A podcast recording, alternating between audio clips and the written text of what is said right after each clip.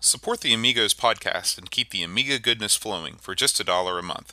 Visit our page at patreon.com slash amigos podcast.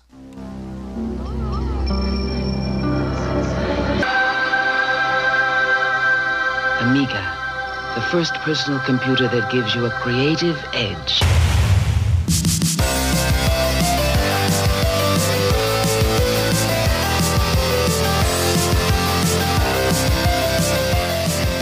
Everybody. Welcome to Amigos. I'm John. And I'm Aaron. And today we're going to be talking about an awesome game. We're talking about two awesome games. It's a public domaination. this is Public Domania 3. Yes. Is it bigger, better, better? We're talking about the adventures of Quik and Silva hmm. and Alien Fish Finger. creepy. Yeah. Creepy. But before we get into all that, Aaron, this week has been a crazy week for the Amigos because we found out that next week we're going to New York City.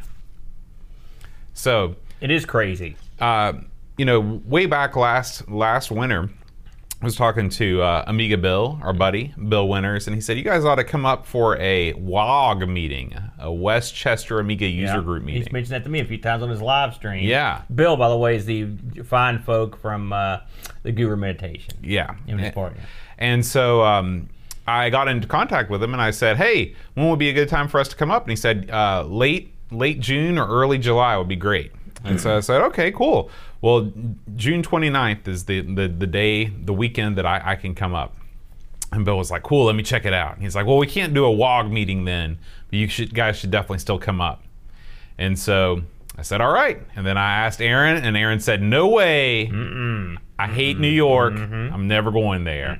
But I twisted his arm. I gave him the old figure four and the camel clutch simultaneously, He guilt tripped me. and then he and then he submitted. So uh, next Friday, Aaron and I will be headed up to the eight-hour drive, eight and change hour drive up to New York. Uh, and uh, we'll be chatting with Amiga Bill. We're going to do our show live from his place next week. We're going to do probably a special Amigo stream. And then we're going straight downtown, uptown. I'm not really sure I'm talking downtown. Yes. I don't know. Um, to the barcade. Bill knows a great barcade in New York City, so we'll probably go there. Hmm. And then it's just right on to the clubs. I mean, not a weekend goes by when we're not involved in some sort of a foamy bath party at, at our local clubs here in Hurricane, West Virginia. Uh, so I imagine the clubs in New York might be a little tamer, but we'll be able to overcome. What's creepy about the local bath parties is the fact that we're usually the only people there. That's true. in It's our also- underpants. Yeah. And we just have soap. And everyone else just stares at us and they walk out. and it's in my bathroom. That's true. That's true. So, uh, look forward to next week's episode. It may be the you- last. Yeah, coming to you live from New York. Oh, God. Please pray for me. Whatever religion, I don't care. All right, Aaron. This this has been one of the busier weeks in the history of uh, both EverythingAmiga.com and the Amigos Retro Gaming YouTube channel. You want to give us the rundown? The numbers, boats speak for themselves. It's off the charts. Mm. It's unbelievable. We're getting a lot of action.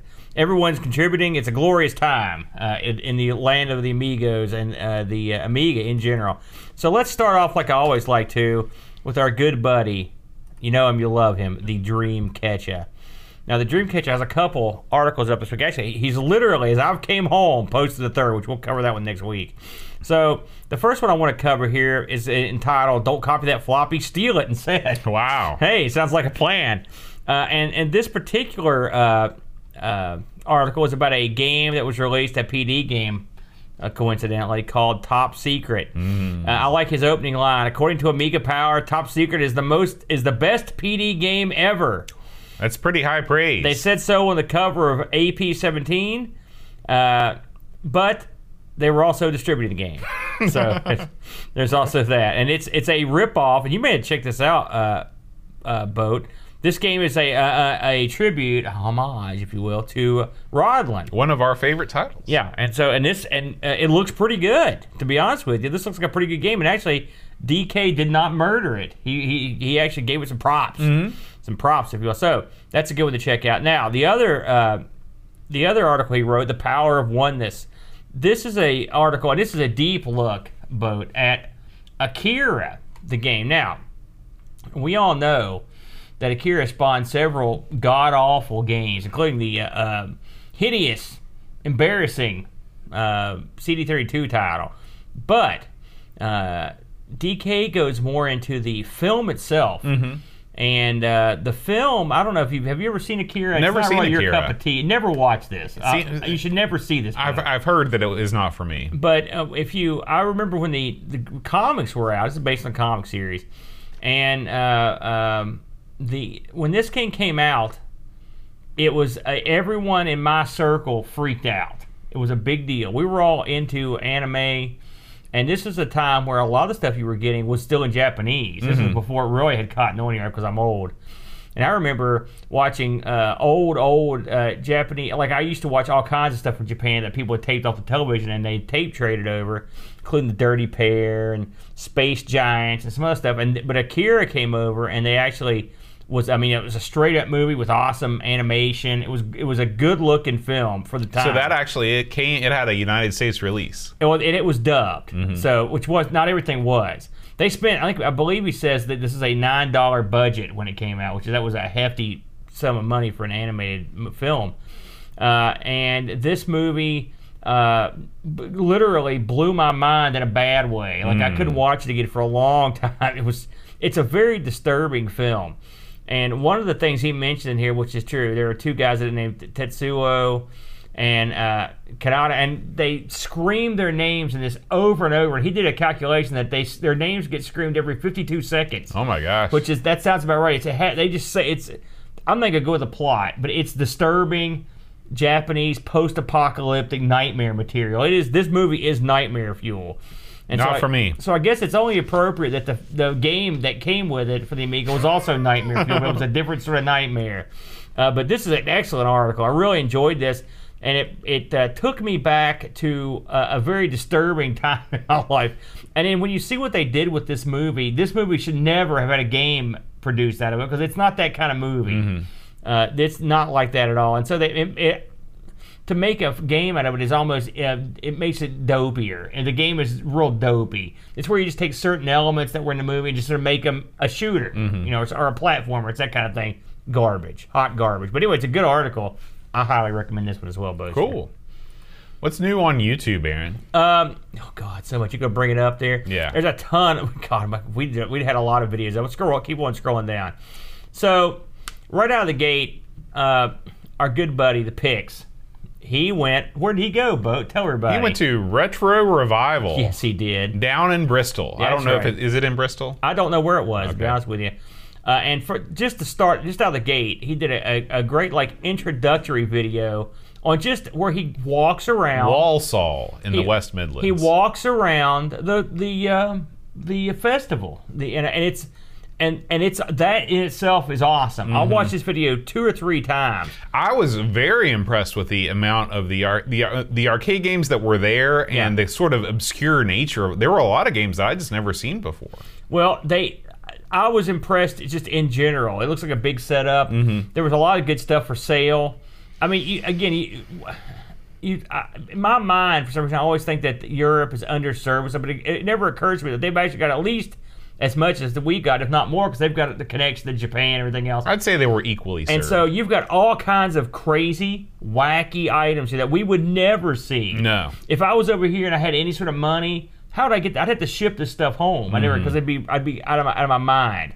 So this is a great video uh, that he uh, sent up, and then on top of that, Pixels included uh, several of the talks that were at the show, uh, including. Uh, so you've got here uh, the fellows from that did Sensible Soccer uh, in, in a talk, and you've got what were some of the other ones there, Bo? So- Zoom out here. Let's see the other ones because I, I, I, There- there's I want to watch that one. There's I, a bullfrog eps- uh, video here um, behind the scenes with Glenn Corpes, Sean Cooper, and Alex Trowers. Um, that is a, a real cool. And let me tell you something. This is this is I'm just going to be honest with you. These are of much higher quality than the uh, videos that I made at Amiga Ireland. I was sort of on a shoestring at Amiga Ireland because I was I was limited by the amount of equipment I could take with me, and also I'm a horrible person. Well, also that was Pixels, dark. yeah. this pic- is all nice and lit yeah. up. This these are. I mean, these could be released on DVD at a later point. Sure, mean, he did a great job, and you could hear everything that they say. Like I said, Yeah. I, I haven't gotten to the Bullfrog yet, but I'm definitely going to watch that one because I like Bullfrog a lot. And then, and finally, he's got an interview with uh, some people that we talked to on the show before, the Oliver twins. Uh, this is uh, this is a talk they did on how they created the Dizzy game. So there were some real heavy hitters at this place. You know, I watched. Well, as we move on to get to one something else there, I was, that sort of dovetails us. I watched you play do your Spectrum stream this week, and I saw you playing their skiing game. yeah, yeah. And it looked pretty good. I was, so, so we had we had a pretty fun time um, with the uh, with the Spectrum uh, this past week. The Uh, real Spectrum Yeah, this back. is this is the real 48k Spectrum. Uh, we played some RoboCop. We played some adv- uh, professional ski simulator. that looked. That looked. How was that? Um, it looked great. I was real impressed with the way. The I'll tell you, looked. the, the it plays fine. the The Achilles heel of this game is that you have to play two player, and so you can play against the computer. But once the computer leaves the screen and you're left behind, it's over. So That's- what what you've got to do is you have got to set up a two player game and then just play one player. That's wacky. Yeah. that's wacky right Yeah. Anyway, it looked. I mean, it, from look visually, it looked really neat. I, I'd say. I and then we couldn't we couldn't go away without playing Old Mummy. Yeah, and this one not didn't look as neat. just, let's just put, let's just put that This one, I guess, was a, a Sinclair 16K Uh-huh. uh, Spectrum game, and, and it shows. Yeah, well, I mean, yeah, the name But the name sells it though. Hey, mummies are big. Oh, yeah, they yeah. were big in the 80s in England. so that's a good stream. I, I suggest you watch it when you get. It's good to see this, the original Spectrum back in action. I'll scroll Yeah. right down there a little bit, but so I Okay. can see where I'm at. So, um, we also I'll go ahead and pitch. Me and the Brent uh, did a did a uh, uh, a new ARG this week, and we did N64 uh, uh, games, uh, and Brent picked a real title, which was stunning. We did this week. We covered uh, 007 GoldenEye, and we did I did Beetle Adventure Racing, which is I don't know if you ever played that, but it's a pretty fun game, uh, Boaster. If you haven't played that one. And uh, this week's episode should be fun too. So that's what we did on ARG. Now let's get back to uh, our videos we posted, Bo. There's a few more here I want to talk about. Um, good lord, thi- this off the charts time. Um, we we've also had a scroll up a little bit there, boat. The let's talk about the Bit Boy.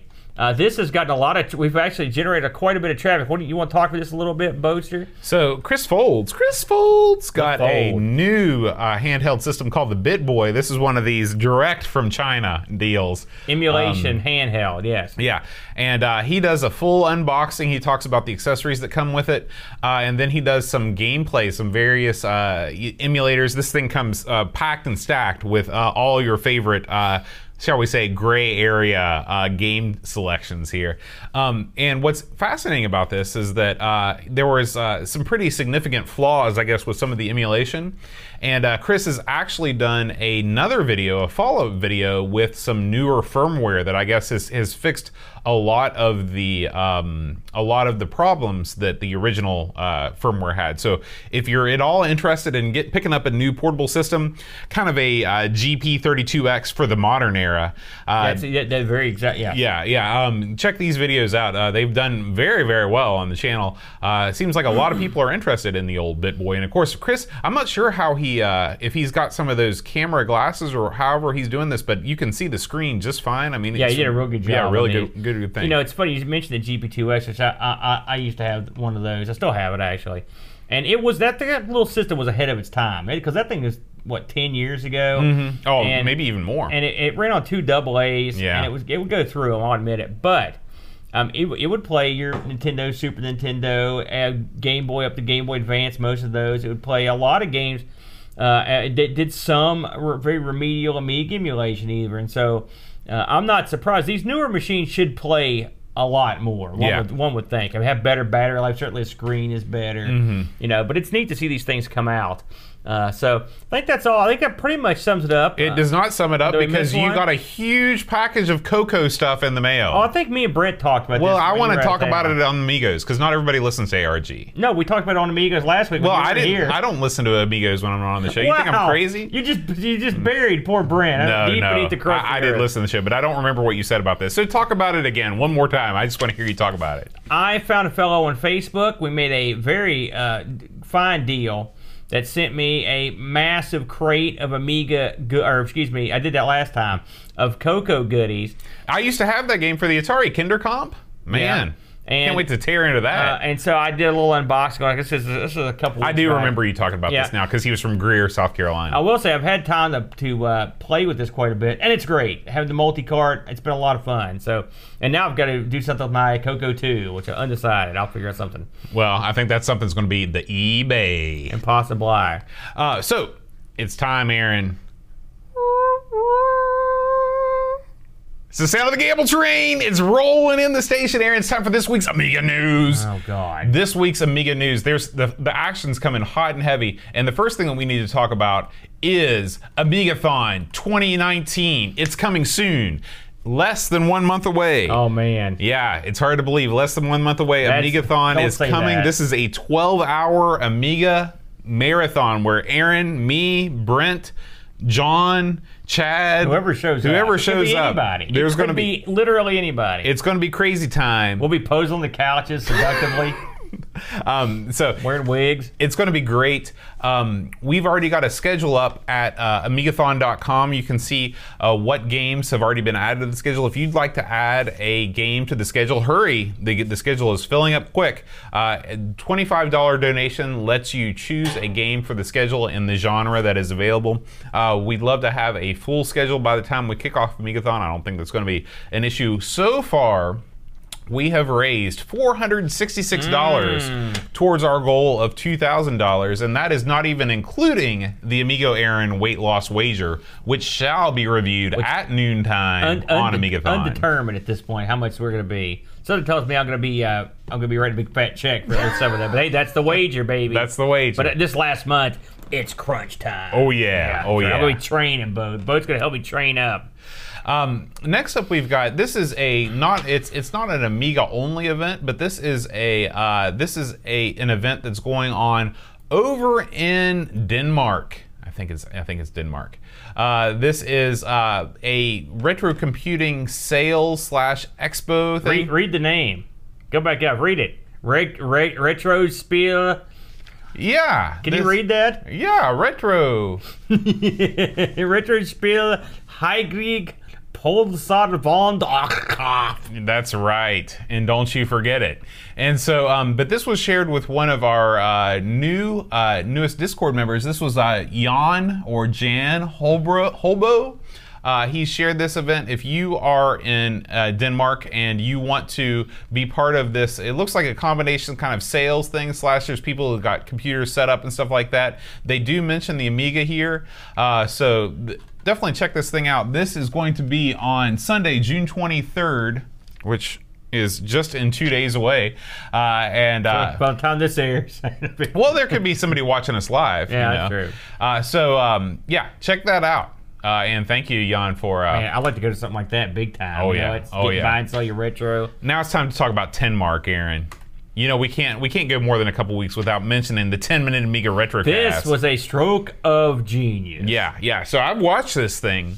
This we both was need to watch this over and over. yeah. This was very uh, they're very helpful to me because you know I don't know crap about the Poor Amiga. Bo. This is like it's like he made this for you. I know, I know. So this is our buddy, 10 Minute Amiga Retrocast, friend of the show, Handsome, Amiga handsome- a damn handsome man. Yes, he runs down everything you need to know about getting started with the Workbench, Mm-hmm. uh, and this is this this was super helpful to me, and I think probably super helpful to lots of people that basically just use the Amiga as a gaming machine. I forget. Yeah, if you want to do other stuff with it, uh, and or if you want to get deeper into stuff like uh, you know working with files and stuff like that, this is a very very useful. So make sure you check this out over on the 10 Minute Amiga Retrocast page. Keep these coming, brother. Yeah. Expand on. uh, coming up next, we've got uh, this week's Amiga Rama podcast. I listened to this just the other day. you know, it's funny that this is. I wanted to mention this because I know this is a game that's near and dear to your heart. I was so happy Lafarius uh, did this one. I'll tell you why. But I, I actually, I mean, This is a pit fighter. he by did the way. it. He did it. Okay, and so you can do it, and you can kill it. All right, because I know you're not the biggest fan of, of the pit fighter but It's But- not my favorite Let me tell you, the. Amiga version is is is not that bad, Mm-hmm. and it is. uh, Listen, La- Lafarius was the exact same way I was. You look at it, you're like, look at this thing. What the, what the hell is this? It's sort of fun. It's sort it's stupid, stupid fun that you have. Plus, my favorite bit where you're it where you could get on that. Uh, you know, at the end of every round, you get on the forklift.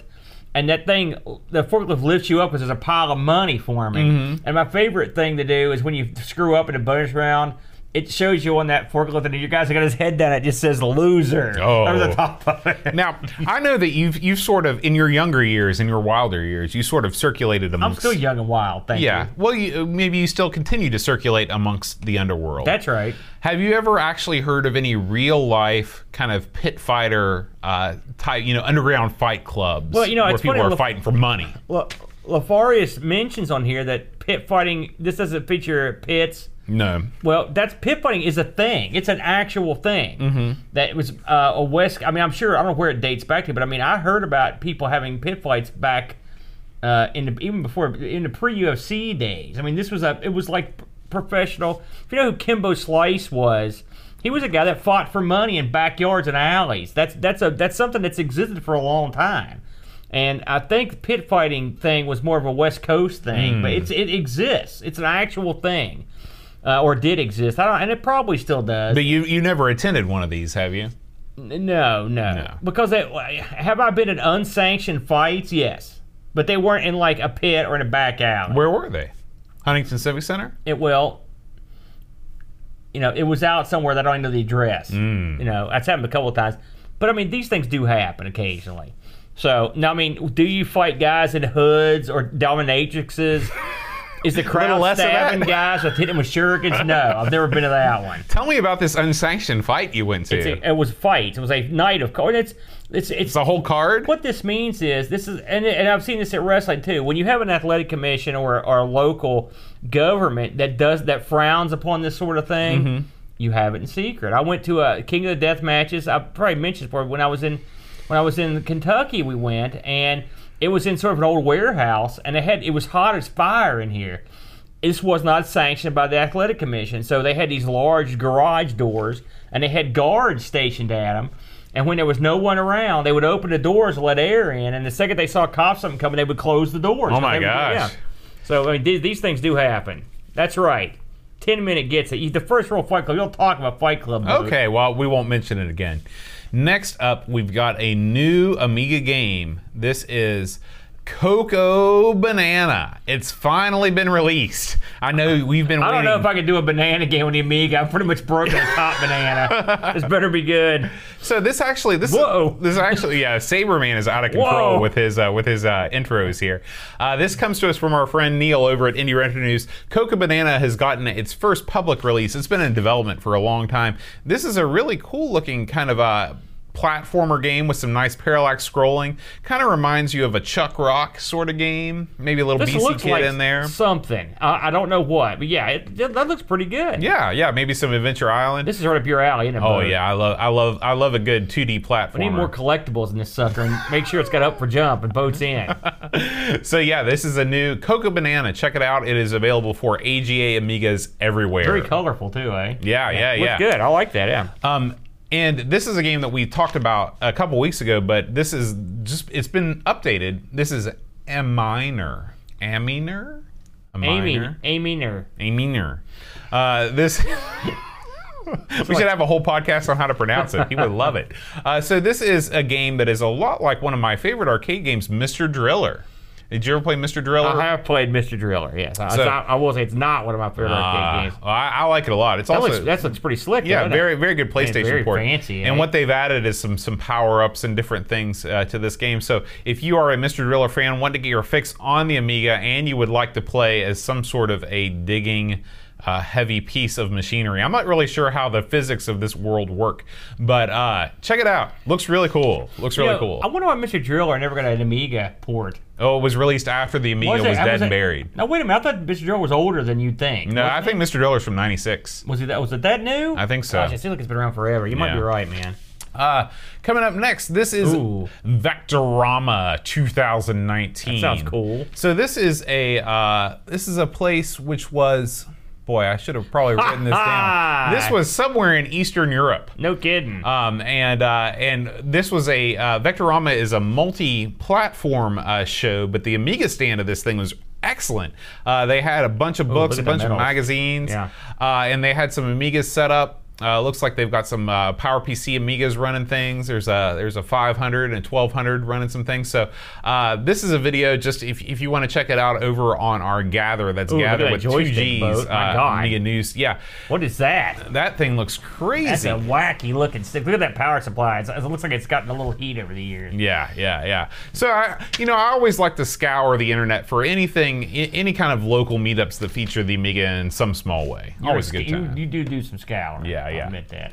All right, Aaron. Well, I got one more oh, item if you don't have me. it. Oh, it's Finland. Thank you, Picard. Definitely Finland. If uh, and this is uh, this is Amiga related, but it's everyone related. If you check out the the newest uh, Retro Man Cave, uh, it, doesn't. Have you seen this new one yet? No, no. He goes to the Microcomputer uh, Museum in, in in the UK, of course. And. That's over in Leicester, I think. the collection this gentleman has, and he talks. Oh, this to is a private collection. Oh no, it's a it's a museum. You go in there Oh. and you, and he's got guys that volunteer Okay. and talks to them. But the guy that started this thing is a quite a character. He's an older gentleman, and he's got the collection. This is a jaw dropping tour of of this guy's museum. I, I told I told him I, I chatted with him privately. I said, "Listen, if I'd been conducting this interview, I would have came back later that night with a couple of hired goons and a crowbar and a pickup truck because I would have went there and just he has everything. Mm. I mean, he's got everything there. Computers I've never heard of, crap I knew exactly what it was, everything there. So if you're over anywhere near this guy's museum, Did he have a Nintendo Entertainment he had System? everything, hmm. everything, including all that stuff. He had um, he had Sam Coupe among other. things. Oh yeah. Um, anyway, if you're anywhere in, near this guy, go to the museum. Go. Tell him the Amigos sent you via Retro Man Cave. but if you don't live anywhere near there, I urge you to watch. I mean, all of his stuff's gold. This is double super gold. I strongly recommend it. All right. Well, that concludes this week's Amiga News. It's time to shift over to the first of this week's two public domain games, Aaron. This week, we're going to first take a look at the adventures of Quik and Silva. What do you think of that name, Boat? Well, I think it's dumb. because in a game with two people, it's always good to put two characters in the game. You know, I noticed that the uh, the logo for this game, look, their logo looks a lot like the Bitmap Brothers logo, uh, as it appeared in um, uh, several. There, Xenon Two comes to mind, but the the actual people that did this were at New Bits on the Ram. That sounds like a very 90s sort of outfit. Yeah, so well, this game is a, the backstory of this game is amusing. Uh, uh, so, Adventures of Quik and Silva. Uh, this was a European only release, I know you're stunned, and it came out uh, the 10th of May, 1991, uh, on a disc. Uh, you could have two Really? two player hot seat. yeah. Well, I'm getting to this. Okay. Uh, this was a this was a magazine release. Okay, um, so the coder on this was Peter Theodoroff. I, guess, I think all these fellows are German. Uh, the graphics man was Frank Matzke, and the musician was Chris Hulsbeck. I think you may have heard of him. Oh, man, he's a shining star. fame. Yeah. Now you're probably thinking to yourself, "Wow, these names sound familiar." Well, that's because they're all from that Factor Five. Right. so Why are they doing a public domain game? Well, here's the scoop. Uh, and I want to, by the way, FYI, since I'm pitching everything tonight, Larry Bundy, you ever watch his show? Uh, he does a bunch of crazy stuff. I don't on even know who that is. Well, he's a YouTube uh, sensation from the UK. He did it. He actually did a show on this. Really? That I watched when it was out a long time ago. So I'd actually heard of this game because of its weird hook. Uh, but he, he, I think he actually single-handedly got the wiki made on this thing because he mentioned there was no wiki when he did his show, and instantly there was one. So he deserves a praise for that. And he's got a good show too. So anyway, new bits on the RAM basically is Factor 5. So, as it's explained, uh, these guys were between gigs, and they're like, we need some cash. And so, what they decided to do was do some little uh, knockoff games under another label to sell to magazines to put on these covers, which was this was an emerging thing at the time. Sure. And uh, amazingly, they only did two of these things. Uh, they did this game, and they did another one called Metal Law. Metal Law. That's the only law Now, I I looked at Metal Law. Metal Law is actually it looks probably better than this, but it's it's it's sort of the same. It's not it's not great. It's okay. Um, this uh, also got converted to the ST by a fellow named Thomas Engel. So, and this was released on the uh, uh, June '91 issue of Amiga Fun. See that that's very interesting to me because of course one of the big things I'm sure we'll talk about in this game are all the cameos that these, these Well- people like, and um, you know, 91. I think that Sonic the Hedgehog was still relatively new Well, at that there's time. a there's a story behind Okay, that. So I can't wait to hear. We'll get to it. So, um, as I mentioned, these are guys from Factor Five. So you know you've got some quality programmers in there, right? Um, and which the, this game is a platform game uh, where you uh, play a character that hits up for jump and shoots. Basically, he can get power ups to shoot better. This is not a game where the wheel was reinvented, was it, Bud? No. I mean, it's it's pretty much. It feels okay. Uh, the sprites are big and beefy. The characters are pretty large. Uh, you've got eight levels, four of which are above ground, and four of which are sort of bel- in like a below ground area, and they alternate. Yeah. So there's not like, and they're pretty much the same tile set with just different maps. So it's not like you're going to see anything unique as you go through. I went through, I found a, a level cheat and just skipped from level to level. You can tell the guys from Turrican worked on this just when the game starts, because the way the game starts is this sort of uh it's, like a, a- a- Turrican exactly the same way Turrican. Yeah, it's starts. kind of a bricklaying yeah, the- pattern. yeah, it's, that- a, it's it's cool. you almost expect to hear that uh, rip off of uh, Van Halen's "Jump" playing uh, as soon as you start because I'm just so used to that with her. Yeah, yeah. Uh, so, why are we talking about this game? Well, this game has a claim to fame. And again, if you go watch Guru Larry's video, he goes in this as well. This game uh, has copyright characters in it as bad guys, basically. I, I got a list here I made. So you've got Bub from Bubble Bobble. Right, you recognize him. He's irritating as hell too because he's so short. All your shots go over unless you get the better Unless you've got the spread. uh, or you just get, or he's up over you. You can Mm-hmm. get him. Uh, you've got Pogo from Tower Top, or that little freak that you play in that game. Yeah, game. see, I wasn't as familiar with uh, Tower Toppler. I you never, put, you played. It's been. I, I, I played a little bit on the 7800, but not too much. That's where I played it. Yeah. That's funny. Uh, then you've got, and this threw me off. If you ever played Contra, when you when you uh, uh, when you shoot stuff, a little like a little almost like like a metal floats by that you can grab Mm-hmm. and get a power up. It's in this game, but it hurts you. so the first couple times I saw it, I'm like, oh boy, and then I got hurt. And this game, one shot kill. Yeah. So it's super deadly. Uh, the ship from R Type it makes an appearance. Uh, there's a fish boss from Turrican in it, and then there's a, a robot version of the Giana sister that shows up, and then last but not least, there's the basically the head of Mario hooked to a spring mm-hmm. that bounces around. Oh, you forgot about Sonic. I'm getting a Sonic because there's a story behind the Sonic thing. So this game was made in like three weeks. Okay, Which is pretty impressive. it is. I mean, I don't think it's that great a game, but to be made in three weeks, pretty good. There, yes. So, so uh, this was made in '91, and it was released. This game was released right before Sonic the Hedgehog was released. I mean, so Sonic actually appears in this game before he appears in his own game. so how is that possible? Well, this is speculation, uh, but there was a lot of previews out for Sonic, and since they were putting a lot of other guys in game, the speculation is that they put him in there after seeing the previews and because he was that the game was pushed to the nines. Good choice. You know, yeah, I mean, they they, So- they knew it would be a hit. this actually was Son- what Sonic's debut in a lot of places. is, that is very funny. Isn't that wacky? Now, and what a debut! He's a awkward-looking idiot that staggers around that you shoot and appear- appears over and over. He does look r- pretty dopey he's, he's in sort this of game. he's sort of uh, um, uh, long and weird looking. Yeah, Yes. they I should guess have haven't used- seen him move. They should have used this model uh, for the new Sonic movie that's that's coming oh soon. man, did you see the previews for that? Oh yeah. Holy smokes!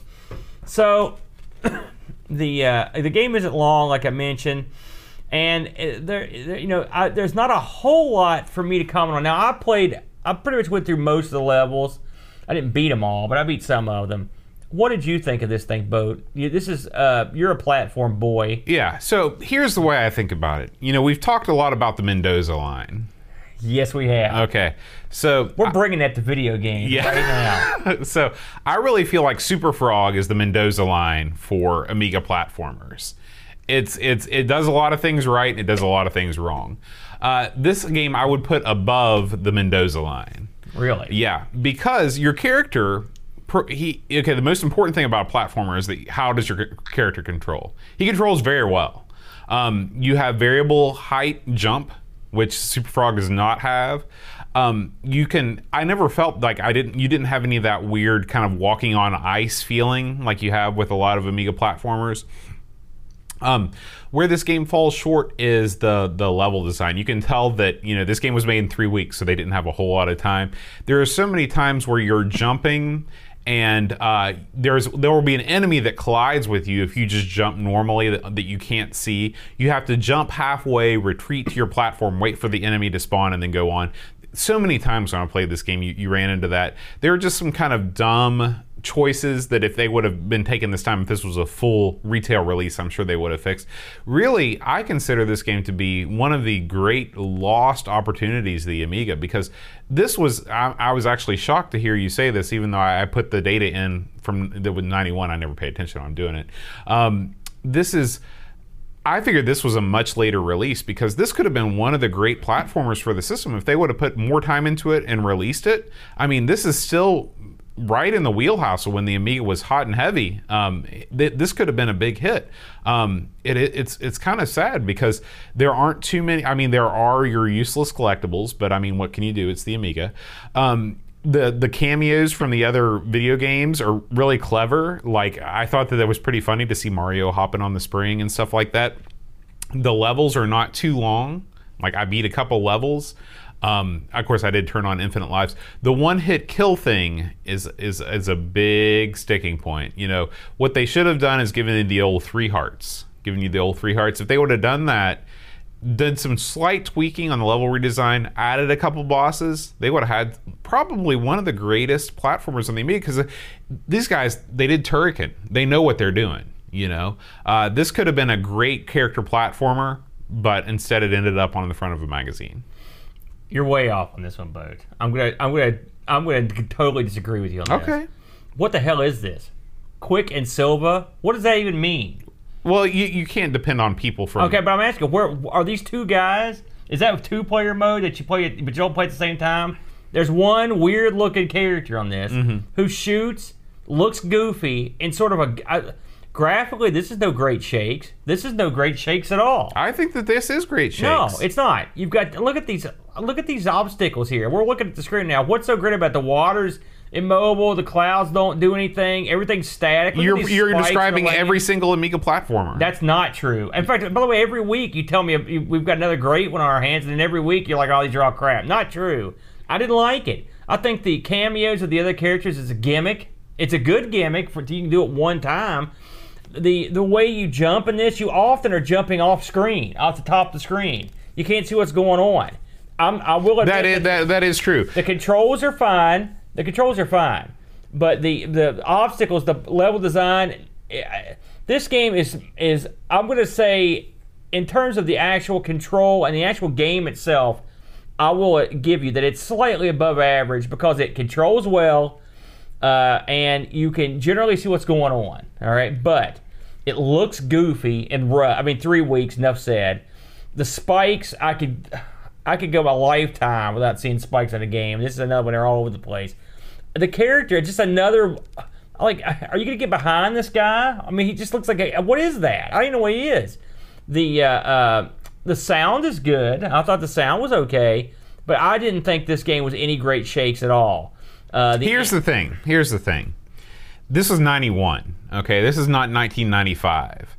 the Amiga still had a chance to really, you know, this is before, you know, the, the Super Nintendo had just launched in America in '91. Uh-huh. Okay, Sonic had not launched in. I mean, it- you, like you just said, Sonic had not even come out. This was a chance for the Amiga to have to beat Nintendo and Sega to the punch for a killer app mascot platformer, which was the wave of the future in the early 90s. If you had a great mascot platformer, you were selling units. This could have been the thing that Amiga could, instead of the Batman pack, you could have had the Quik and Silva pack. See, it would have sold a million. Now you're being silly. No. because let's face it. I'm 100% serious. here's here's the litmus test. How would this have done on the Super Nintendo or Genesis? well, and if, be honest. If it would have come out in 91, it would have done pretty well if they'd have put more than three weeks in it. no, that's not the question. This is the finished product. How would it have done? It would have gotten murdered.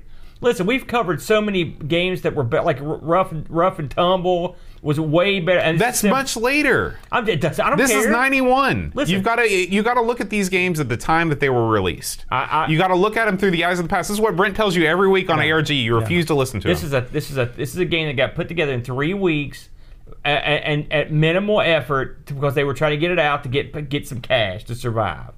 Is and for a game that I will say, could I do a game in three weeks that was this good? Absolutely not. But I'm not going to heap a bunch of praise on it because I don't think it's that good. I do. I think it's okay. I think it's got potential. It's got more potential than many finished games on but the platform. But it's finished.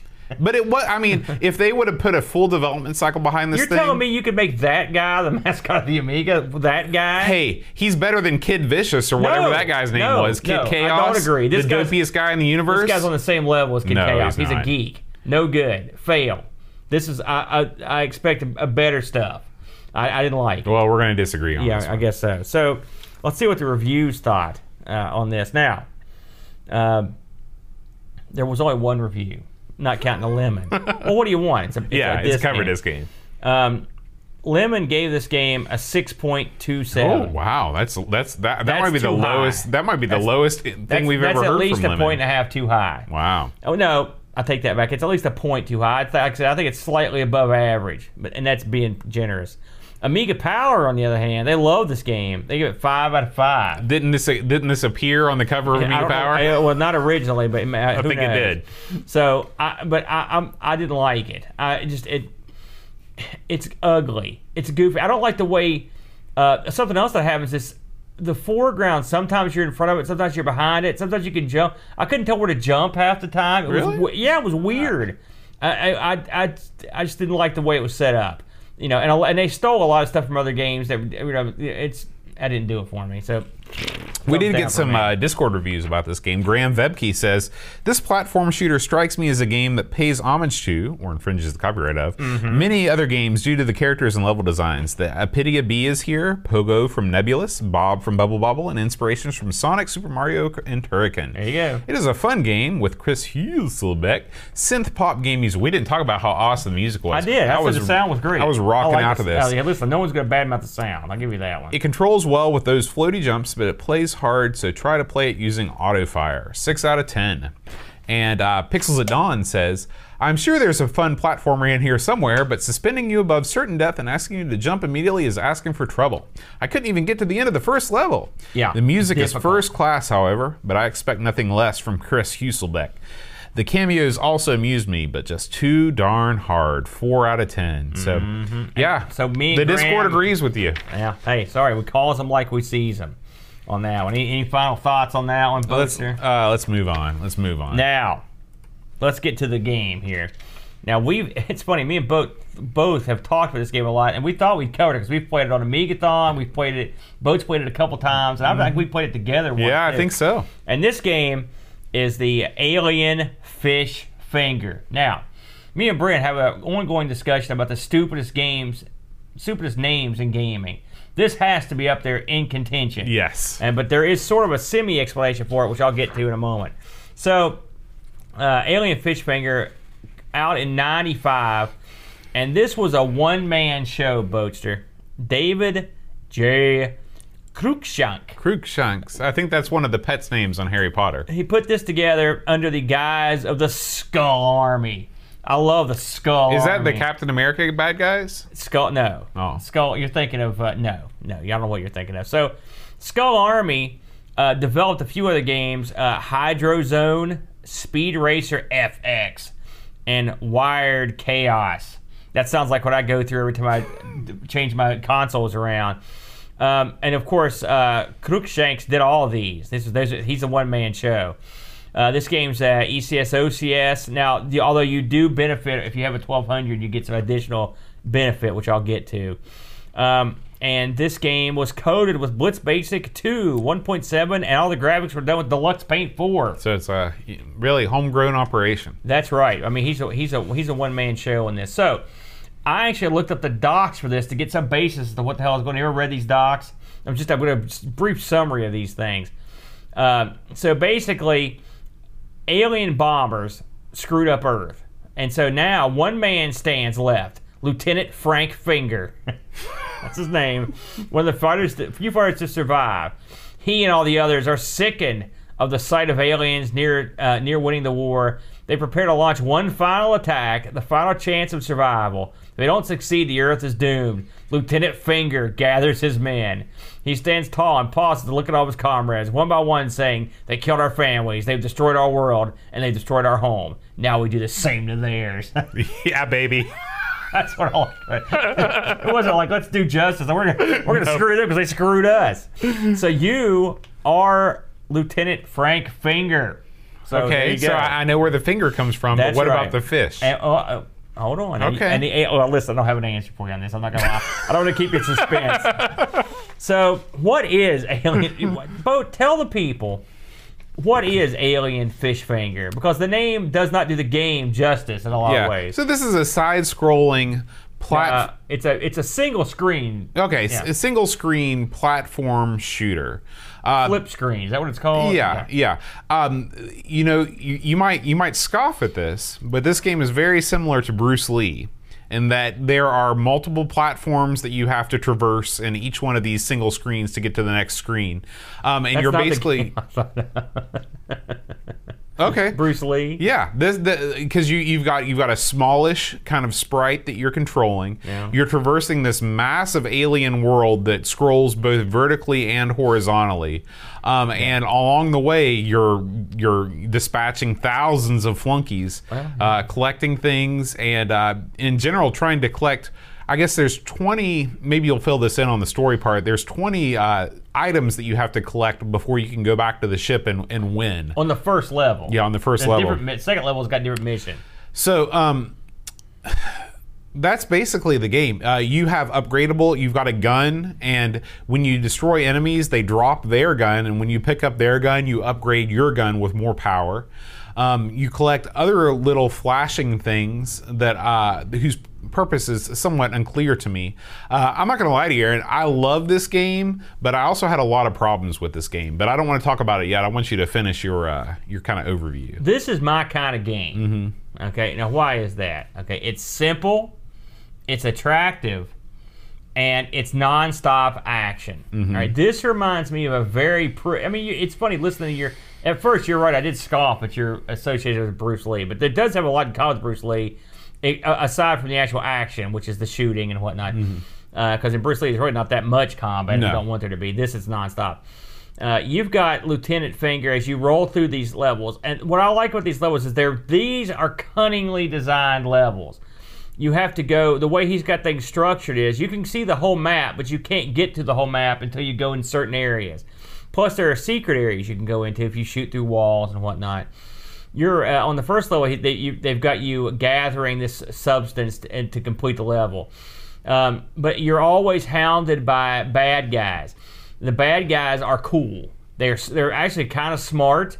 They will they could drop their guns. They can go pick back pick them back up, or you can grab them, which is cool. It's funny. I didn't notice grabbing the guns. Actually, I didn't really pay attention to see if it actually made my gun better or not. Oh yeah. Uh, but uh, uh, you run through these levels. This is a beautifully drawn game. Uh, I like the levels. They're dark. They're they're kind of cool looking. It looks like I mean, it, if you think of like a, a landscape that's just partially lit up, it looks cool. The bad guys are cool. The aliens, the, at least the first couple levels, these big, fat, almost like like green snowmen with, that are like with one big eye and antenna that they sort of hop around. And when you kill them, you cut them in half. When you shoot guys, they're bloody. They have blood all over them. They fall down. Much like Lemmings, these this game does a lot with small sprites and really detailed animation. That's the truth, buddy. You got that's exactly a good point, Boaster. Um, so you've also got um, you've also got grenades, which is cool. Something else this has got, and I know you love this, is you could pick up letters from the guys to spell extra to get That's extra. true. man. the That's- best universal tradition. That's that's something me and Boat are just love, love, Mm-hmm. love. We love that. It, that's something you didn't have to do it. You did it because it's you're cool. Oh, yeah. that's why you did it. Uh, so um, another thing I like about the game is that uh, it's it's not super hard at first, but it is challenging, and it takes you a while to get into how to combat combat these other guys because they're not idiots. A lot of times they'll be very clever and uh, and and they'll they won't come upstairs. and And, and sometimes they will, but sometimes they'll wait. The aliens can be real clever. Now, uh, sometimes this is a, a bad part of the game, which we'll talk about the the bad parts in a minute. But the game makes a lot of sense. The levels you're seeing the whole level. I, I've played the, through the first level probably a dozen times this week and there's a route you would take all the way around the level, and then you, and then you always go back around one more time to get these last couple things. It all makes sense and it works. The second level, you have to go down and destroy this um destroy this thing. I have never beaten the second level. I'll admit that it's it's a that part's tough, and it just you just you know you're gonna get hit a few times by stray bullets. Something else the second level introduces are like gun turrets that are hanging from the ceiling. That makes a lot. There's areas that make that a lot tougher. You know, and as far as I could tell, I couldn't find any sort of cheats. Did you find any cheats or No. life codes or No. anything on this? I couldn't find anything. I was disappointed because this seems like this would be a great game uh, to have, you know, level skip or something like that. Now you get extra men in this, and once you uh, you can get extra men. There are secret areas where you can get extra men, or you can get extra. Spell that and get extra man. Uh, so it's you know once you get shot, your other guy just sort of floats down in the same spot you were in, just, and you just take over. Something I didn't know until I read. Uh, I, I found um, I found this fellow um, uh, Crookshanks actually posting on the Amiga uh, forums about his game, and so I got a lot of information fr- straight from the you know uh, The Crookshanks the, the mouth. Crookshanks mouth. Uh, if you have an Amiga 1200 and if you want to, you could hit if you're on the title screen. If you hit T, it goes into turbo mode. That makes it faster. If you want, if you want to make it more interesting. Um, he actually starts to go into why he called it alien fish fingers, but he won't tell you anything. He's, he says the guy's name is Frank Finger, and that's where he got that. But he would, and apparently you meet someone in the game that fills in the fish part, but I don't know who that is. Um, so I thought that was cool. Um, he worked on this thing. Um, a lot of what he talks about is how he made the game, uh, and he talks about how, like how all the colors and stuff are done. Like I said, he did this on D Paint Four.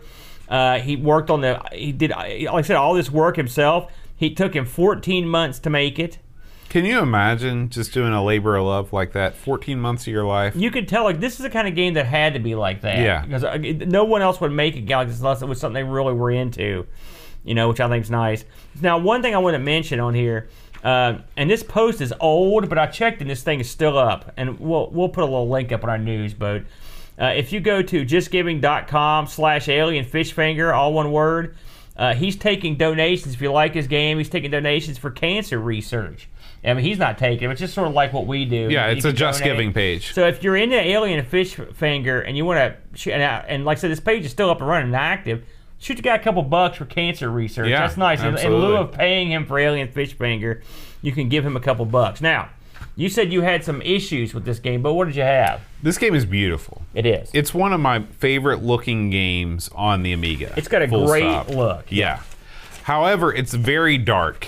It is. It's drawn very darkly, and my biggest issues from this game came from not knowing where to go and not being able to identify the secret areas that you were supposed to blast through to get to other areas.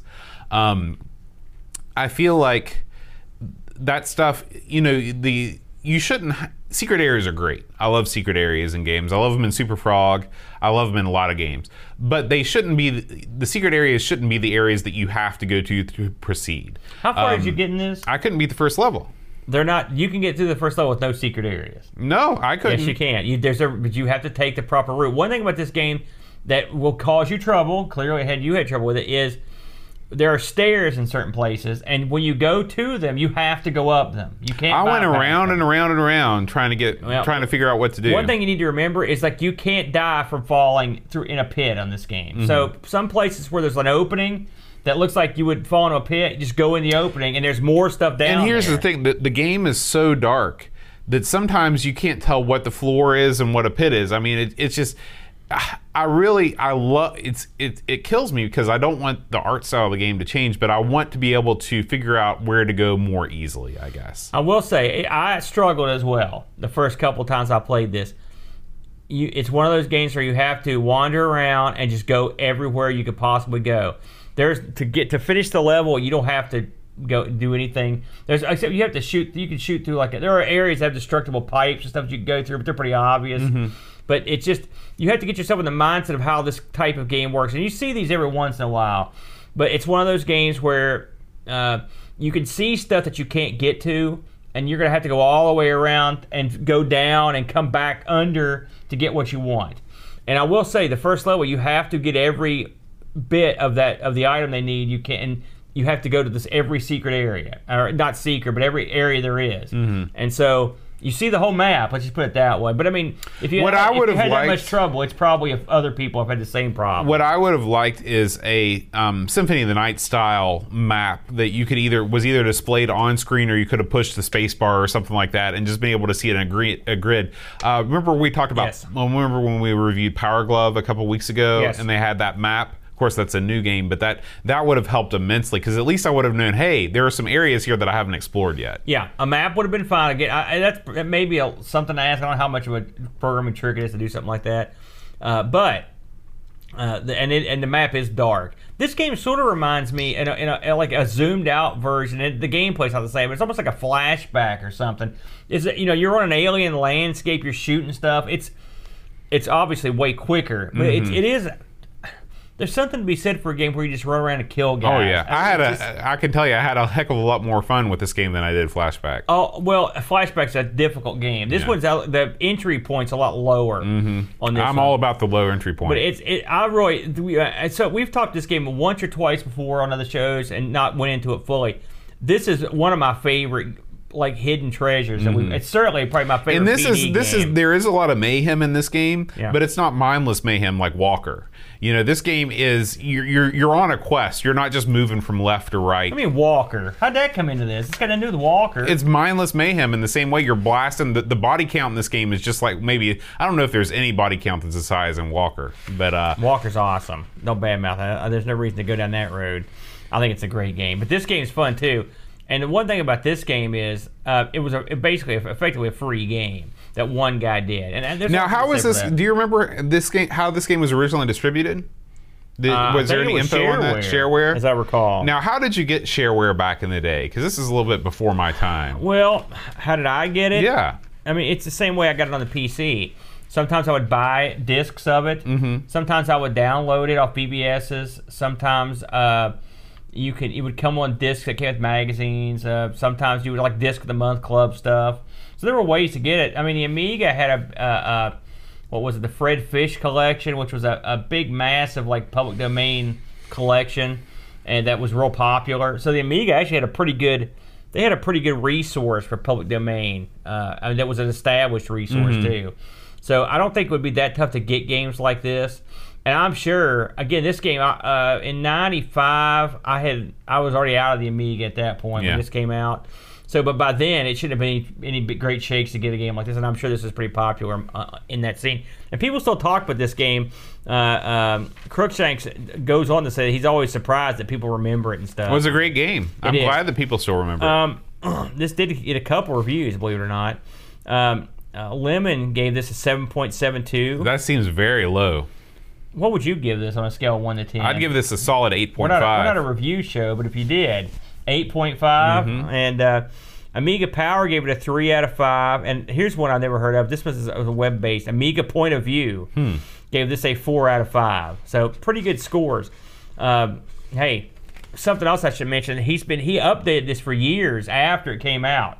I don't know what version we've got, but I know they added like all kinds of additional stuff and fixes and stuff. Because I mean, if you look at the uh, the Amiga users group, the forum on the page, he he starts the discussion in 2011, and I, I think the last post I saw was like 2016, and he'd been updating stuff the whole time. Oh my so he's still gosh. supporting this game in, in a weird way. So I dug it. I dug it, both. We did have a couple uh, Discord reviews on this one. Uh, Graham says, uh, Graham Vebke, he says, I would describe this game as something similar to Benefactor. That's Yeah. true.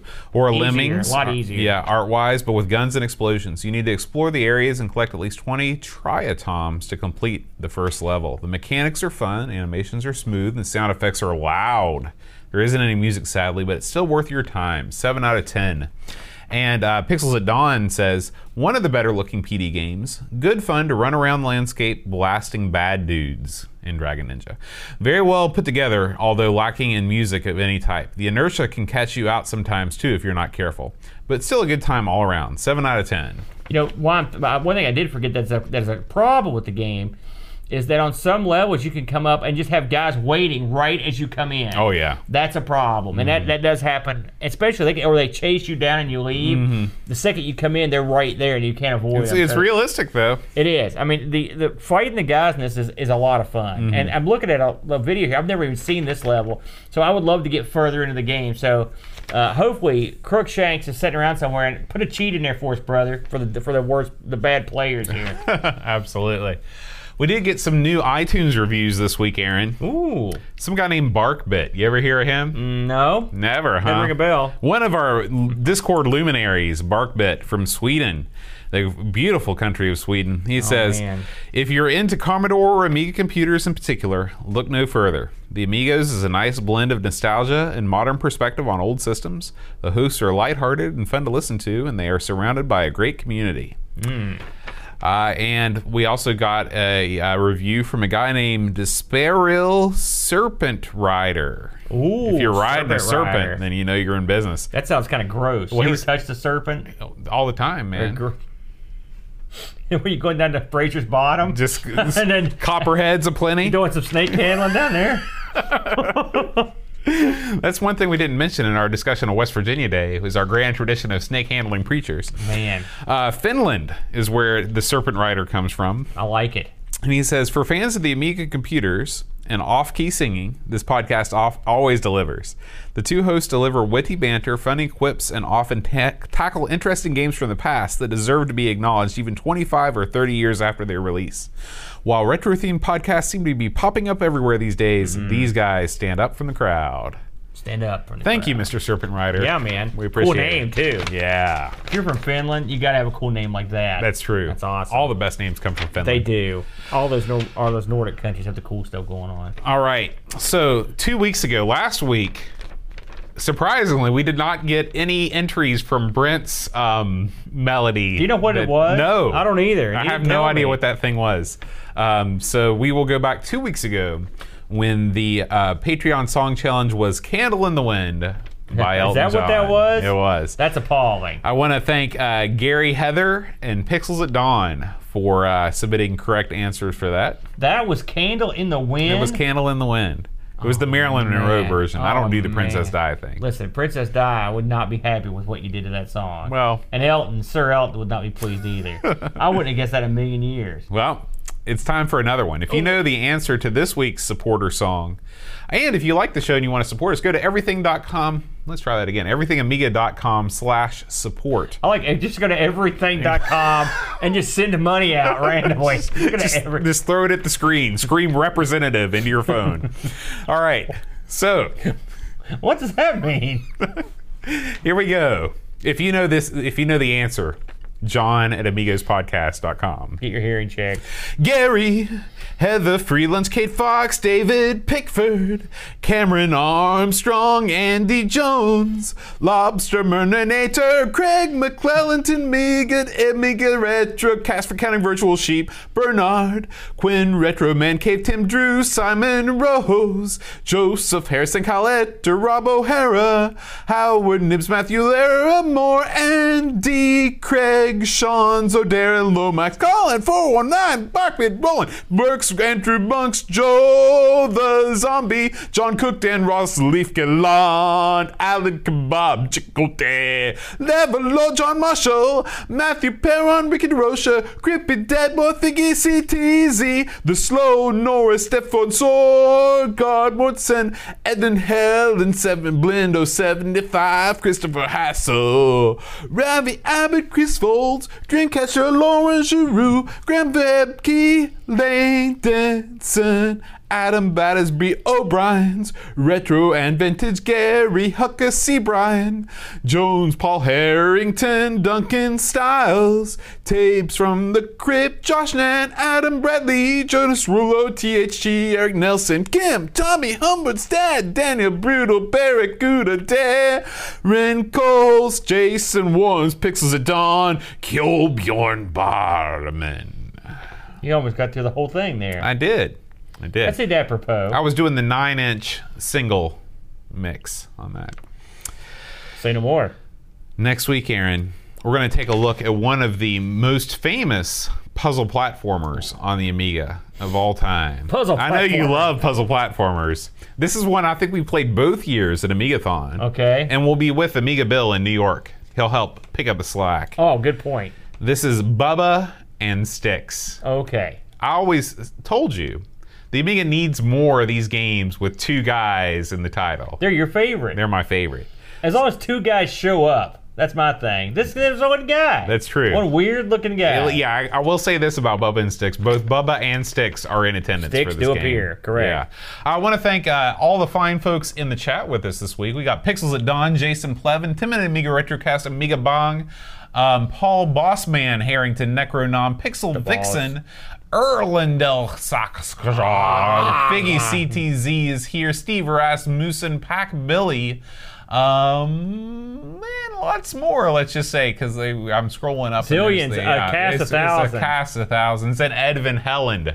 You can't. You know what Edvin's doing And right me. now? Edvin is kicking back in his man cave.